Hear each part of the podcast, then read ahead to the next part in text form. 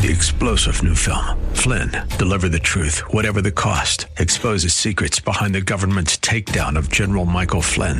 Flynn knew what the intel world had been up to. He ordered the first audit of the use of contractors. This set off alarm bells. He told the truth. He was the most dangerous person for Donald Trump to hire. They had to get rid of Flynn. Flynn, deliver the truth, whatever the cost. Available now. Watch it today. Go to salemnow.com. Salemnow.com. WLCC Brandon. Faith Talk Tampa. Online at letstalkfaith.com. Or listen on TuneIn and Odyssey. The following is sponsored by Verse by Verse Ministries and is pre recorded.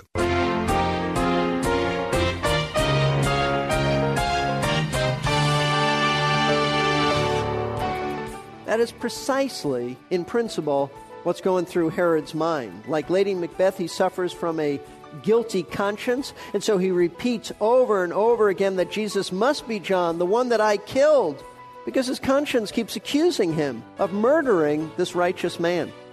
God gives a conscience to every person who is born. But as we will see in today's class on Herod the guilty man, man can sear his conscience by continually ignoring it. Welcome again to Verse by Verse.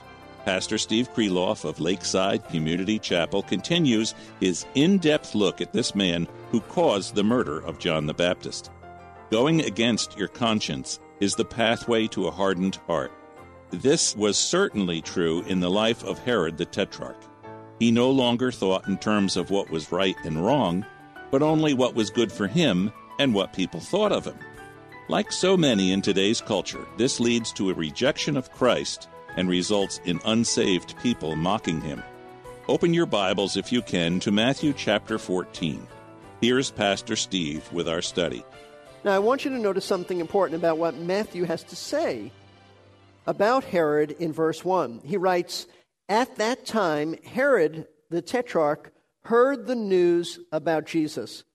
Matthew tells us as he opens this passage that at a certain time, which he calls and refers to at that time, Herod heard about Jesus. Now, what time is he talking about? When you, when you read a phrase like that in Scripture, you have to stop. You should stop and say, at that time, at what time?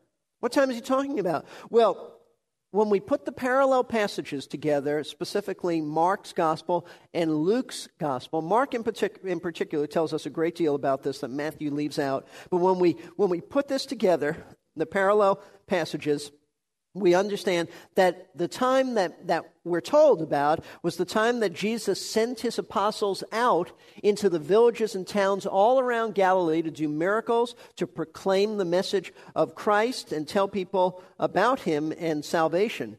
This was their first missionary journey. What Matthew actually has told us about out of order back in chapter 10. And so Matthew tells us now that it was at this time, the time when the apostles were traveling all over Galilee, ministering in Christ's name, doing miracles, preaching, and all that went into that, that Herod heard about Jesus. Now that's very interesting because it may very well be the first time that Herod has heard about Jesus. I find that fascinating because Jesus has been ministering all over Galilee for about a year. He's a well known figure amongst the, the Jewish people in Galilee, and it may very well be that this is the first time Herod has ever heard about him. And that, and that would indicate how out of touch Herod was with the people that he ruled. And that fits perfectly with what we know from secular history about this man. History reveals, specifically, as I said, Josephus, that Herod ruled over the Jewish, Jewish people, but he despised them. He was their ruler, but he actually hated the people. He had no interest in their religious affairs, even though he claimed to be a convert to Judaism. He was not a, a Jew, he was not born a Jew. He claimed, though, to be a convert to Judaism, but the man had no time and no interest in spiritual matters. He was just like his father in the sense that he was preoccupied with luxurious living. We're told by Josephus that he resided in two palaces, one at a place called Machaerus on the shores of the Dead Sea, what would be now Jordan. That was a palace as well as a dungeon fortress, which was probably where John the Baptist was, was kept. It was certainly far removed from Christ's ministry in Galilee. All you need to do is, is look on uh, a map, a Bible map, in, usually in the back of your Bibles to see where the Dead Sea was and where Machaerus would have been located, far removed from Christ's ministry. But the other palace wasn't an area of Galilee. It was in the city of Tiberias in Galilee. Tiberias is the place where those of you who have gone to Israel usually stay when you visit uh, Galilee. It is, it is the most developed city along the shores of the Sea of Galilee. And that's either you have stayed there or you have stayed near Tiberias. But it is fascinating to note that the New Testament never records Jesus visiting Tiberias. Do you realize that? Now, he may have visited Tiberias, but it never records that. He probably did not visit that city, perhaps because he didn't want to arouse Herod's attention and cause a premature confrontation. However, even without visiting Tiberias, Matthew tells us that Herod now, at last, has heard about Jesus. And you know what? What he heard deeply troubled him. Notice verse 2. And he said to his servants, actually, that word is boys, so it's his young male servants, This is John the Baptist. He has risen from the dead. And that's why miraculous powers are at work at him. What this means is that when Herod finally heard about Jesus and the miracles that he was doing, he mistakenly thought that John the Baptist had risen from the dead and had returned in the person of Jesus. Now, where did Herod come up with such a, a thought? He wasn't that clever of a man. Where did he come up with such a thought? Well, Matthew doesn't tell us, but Mark does. Let's turn to Mark chapter 6, and I would encourage you to keep your place in Mark's gospel, chapter 6, because we'll be there again. Mark chapter 6, notice verses 14 and following. And King Herod, I told you, Mark refers to him as king because that's what he wanted to be called, but he technically wasn't a king. And King Herod heard of it, for his name had become well known, meaning Christ's name had become well known. And the people were saying, John the Baptist has risen from the dead. And that's why miraculous powers are at work in him. But others were saying he's Elijah. And others were saying he's a prophet, like one of the prophets of old. But when Herod heard of it, he kept saying, notice that he kept saying, not once, but repeatedly, he kept saying, John, whom I beheaded, has risen.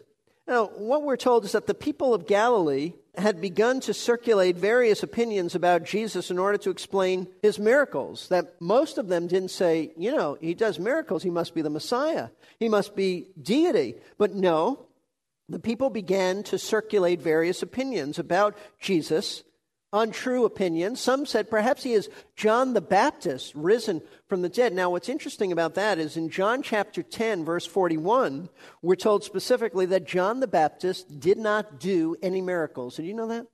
John, you can look that up on your own. John 10 41.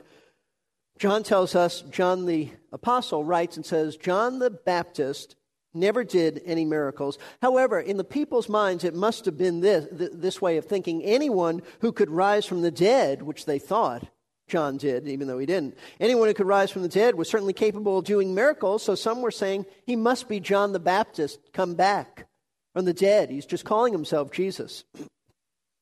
But there were others who said, no, he's not John the Baptist. We think he's Elijah, the Old Testament prophet, come back. Elijah was noted for doing miracles, so they must have put two and two together and said, well, who did the most miracles of all the prophets? Because not all the prophets did miracles. Elijah did, so he must be Elijah. Then there were others who said, no, no, he's not Elijah, but I do think he's one of the other prophets. Perhaps they said Jeremiah. Perhaps they said Isaiah.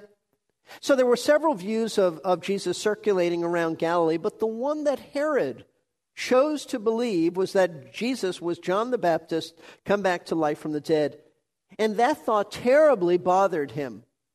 Terribly bothered him. Why? Because as the story goes on to reveal, Herod had John murdered by cutting off his head, and he's just feeling horrible in the sense of guilt. He's not, not feeling repentance, but he's feeling guilty about this. In fact, in Mark's gospel, we read that Herod was actually tormented by his guilt. As I read a moment ago in Mark chapter 6, verse 16, we read, But when Herod heard of it, he kept saying, John, whom I beheaded, has arisen. In other words, Herod kept repeating over and over and over again, John, whom I beheaded, is risen.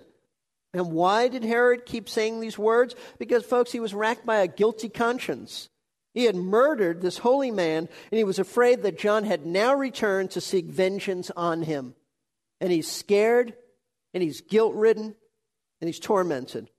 This is very similar, if you're familiar with, with Lady Macbeth in Shakespeare's play, it is similar in the sense that, that Lady Macbeth, out of a guilty conscience for encouraging her husband to murder people, repeatedly washes her hands, crying for the bloody spot to leave.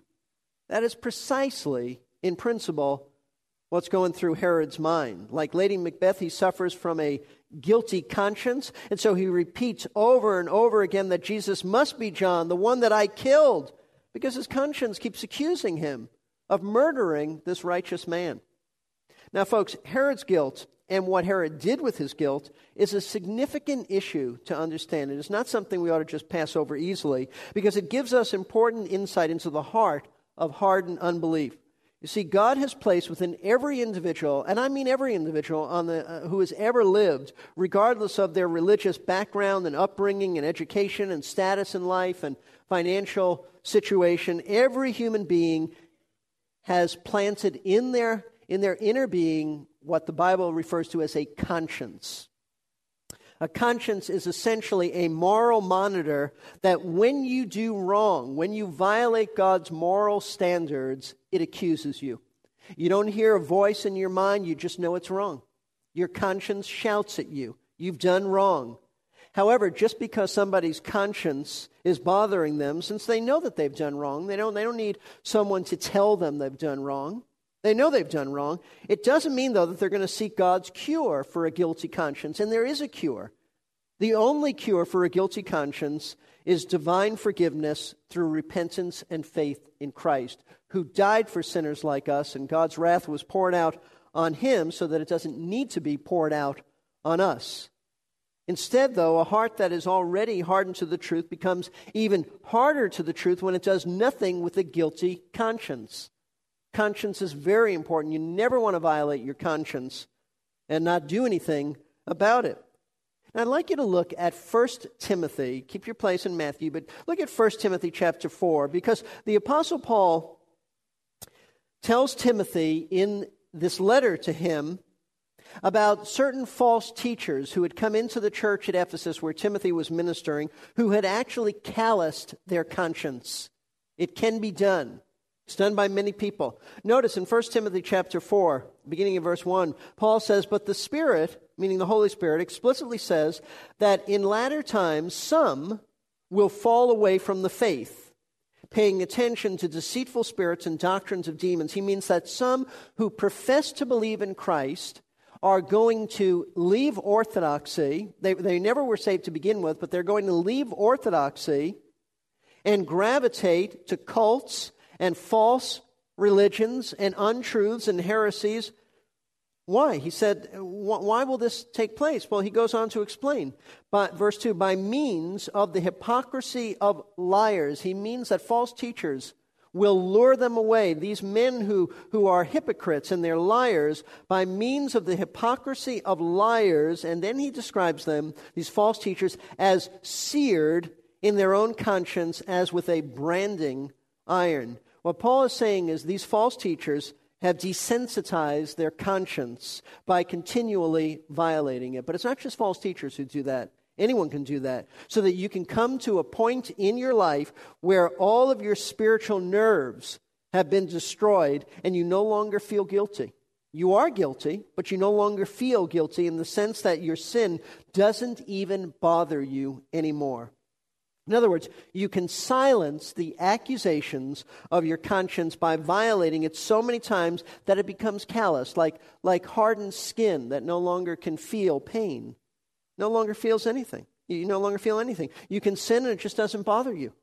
That is what happens, by the way, and this is an illustration of this to those who are serial killers. The first time they murder, the second time, perhaps, even the third, fourth, they, they feel remorse, they feel bad about it, but eventually, eventually, their conscience stops bothering them. They no longer hear the shouts of their conscience. They become dull to it, callous, desensitized, so that when they kill a human being made in the image of God, to them it's like stepping on a bug. How do they get to that point? by constantly not listening to their conscience. So even if you're a believer, be very careful about your conscience. Don't do anything that violates your conscience. If you do, you need to repent immediately because what happens, and this is so often why people who know Christ are backslidden, because they, they compromise with small moral issues and think that it's really of no consequence, just a minor moral compromise. But if you do that enough, it leads to large moral compromises and eventually a calloused conscience. As someone said, you have to keep short accounts with God. Confess your sin, repent immediately. Otherwise, those seemingly little things can develop into big things. Well, and that's what happened with Herod, although this wasn't a little thing. But Herod's pattern is that he knew he was guilty of murdering an innocent man, but instead of turning to God for divine forgiveness, he chose to ignore the accusations of his guilty conscience. And where did it lead him spiritually? You know how Herod ended up? You, you need to look at Luke chapter 23. This is very important. Luke chapter 23. This is a sad, sad commentary, tragic about this man. Now, it's a few years later. Herod has never met Jesus face to face, he has never seen him. But now the time has come for Jesus to stand before Herod. Jesus has been sent by Pilate to Herod because when Pilate realized that Herod was in charge, the tetrarch over Galilee, he said, Oh, let him take care of the case. And he sent him to, to Herod. He sent Jesus to Herod. Notice verse 8. Now, Herod was very glad when he saw Jesus, for he had wanted to see him for a long time because he had been hearing about him and was hoping to notice, notice this, to see some sign performed by him. And he questioned him. That means he questioned Jesus at some length. But he, Jesus, answered him nothing. And the chief priests and the scribes were standing there accusing him vehemently. And Herod, with his soldiers, after treating him with contempt and mocking him, dressed him in a gorgeous robe and sent him back to Pilate. So I said, this is now several years later. Herod, for the first time, meets Jesus face to face. And all he wants, this is how sad, this is how callous the man has become. All he wants out of Jesus is for the Lord to amuse him by performing a miracle before him. That's all. Herod had turned off the cries of a guilty conscience for so long that when Christ finally stood before him, his conscience was just dead. Dead. Instead of seeking God's forgiveness for his many, many sins, he just mocks Christ. He treats him with contempt. What a stunning illustration, really, of, of a conscience that had become so calloused and hardened to the truth that when the truth personified stood before him, he just mocked him. Just mocked him. Now, we need to learn something from the way Herod dealt with his guilty conscience, or I should probably say didn't deal with it. First of all, if you're not a Christian and your conscience is presently bothering you, then you need to do something about it now because tomorrow could be too late. Tomorrow could be too late. You run the risk of searing your conscience and no longer hearing God's conviction of your sins. That's why the writer to the Hebrews says, while you hear his voice today, don't harden your heart. You know why? Because the possibility exists that you'll not hear it tomorrow. If you hear God's convicting voice through your conscience, then act on it today. Come to Christ today. Tomorrow may be too late. Now, you may not be able to articulate all of your sins, but you know you're a sinner. Everyone knows they're a sinner. Everyone. Now, some people will say, No, I don't, I don't know I'm a sinner. Well, they know they're a sinner, just not honest with themselves. Your conscience has told you all these years that you are a sinner over and over again. So you need to come to Christ while you are experiencing conviction because you may not always experience conviction. You're always guilty, but you may not know and feel that guilt. Secondly, if you are a believer, then understand why some people you witness to are as hard hearted as they are because they didn't get this way overnight. They have hearts that have become desensitized to feelings of guilt that has accumulated over the years, many, many repeated sins, yet a constant refusal to respond to the truth, just like Herod, and now their hearts are hard. You do not see this in a, in a young child because it takes many years of constantly desensitizing your conscience to come to this point. That's why you meet someone, you go, man, that person is so hard. Well, that didn't happen overnight. Didn't happen overnight. So understand this is how unbelief behaves, and that's why witnessing runs into people like that when you, when you evangelize. So the first element of Herod's unbelief that we see in this passage is that he had a guilty conscience that refused to seek divine forgiveness. The second element of Herod's unbelief was that not only did he have a guilty conscience that refused to seek divine forgiveness, he also had a fear of people that dictated his sinful actions. He had a fear of people that dictated his behavior.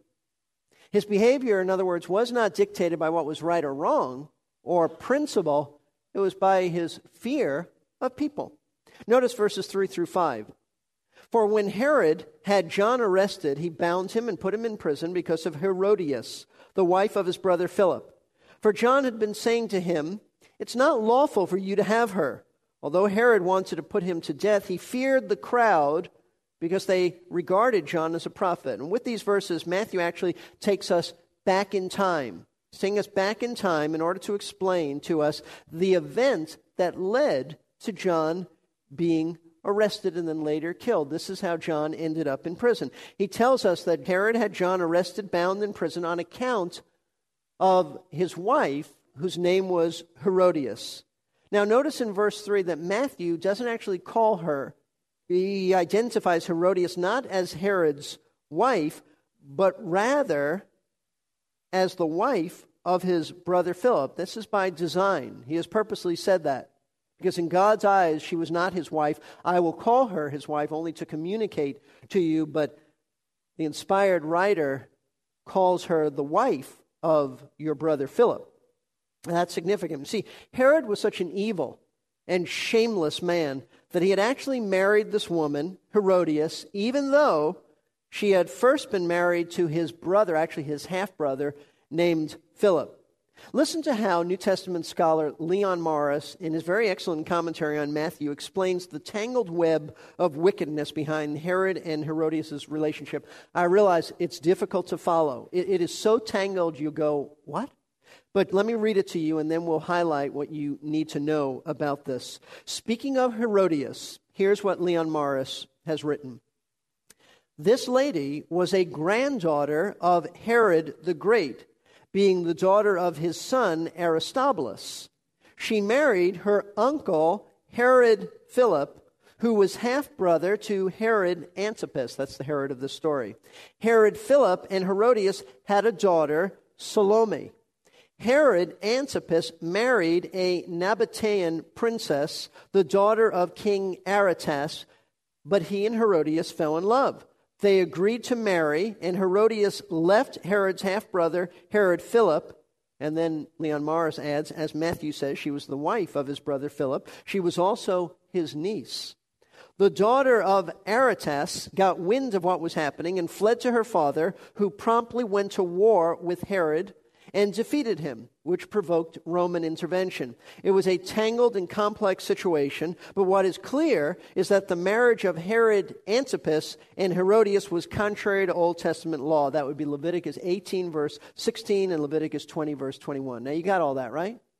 I know it's confusing. I know the story is not easy to follow, but what you need to understand is simply this that in marrying Herod, in marrying his brother's wife, who was also his niece, it was incestuous, it was adulterous, and it was a direct violation of the Old Testament law. No wonder this man, Herod, had a guilty conscience. He'd been sinning against the light for years. He knew this was wrong. He said he was a convert to Judaism, so not only would his conscience tell him it's wrong, but he should have known something enough of the Old Testament to know it's wrong. He just had a long history of sinning against the light. As Herod continued to sin against his own conscience, he grew more and more hard hearted. In our next and last lesson on Herod, we will see the final results of his actions. You can listen to this class session again by going to our website, versebyverseradio.org. There are many classes you can download free of charge. While there, you may wish to donate to the ministry of Verse by Verse. Click on the Support Us tab and then scroll down to the Donate button. You can give by credit card or PayPal. When you send a contribution to Verse by Verse, we will send you a copy of the book, Timeless Truths from a Faithful Shepherd. We hope you will take advantage of this offer, which will expire shortly. The book will be a resource of growth in your Christian walk with the Lord. Some of Steve's best sermons are contained within the 207 pages of this paperback volume. If you would like to mail a contribution, the address is Verse by Verse Ministries, P.O. Box 5884, Clearwater, Florida 33758. The book will be sent for a gift of any size. Three star general Michael J. Flynn, head of the Pentagon Intelligence Agency, knew all the government's dirty secrets. He was one of the most respected generals in the military. Flynn knew what the intel world had been up to. He understood its funding. He ordered the first audit of the use of contractors. This set off alarm bells. The explosive new documentary, Flynn, Deliver the Truth, Whatever the Cost, uncovers the facts behind this scandal. Flynn told the truth. He was the most dangerous person for Donald Trump to hire. I find out the worst enemy that I'm going to face in my life is right here in America. They took my assessment and they wanted me to change it. And I was like, I'm not changing it. They had to get rid of Flynn. With in depth interviews, archival footage, and never before seen personal records of the man behind the headlines. I just felt like I was drowning. Flynn, deliver the truth, whatever the cost. Available now. Watch it today. Go to salemnow.com. Salemnow.com.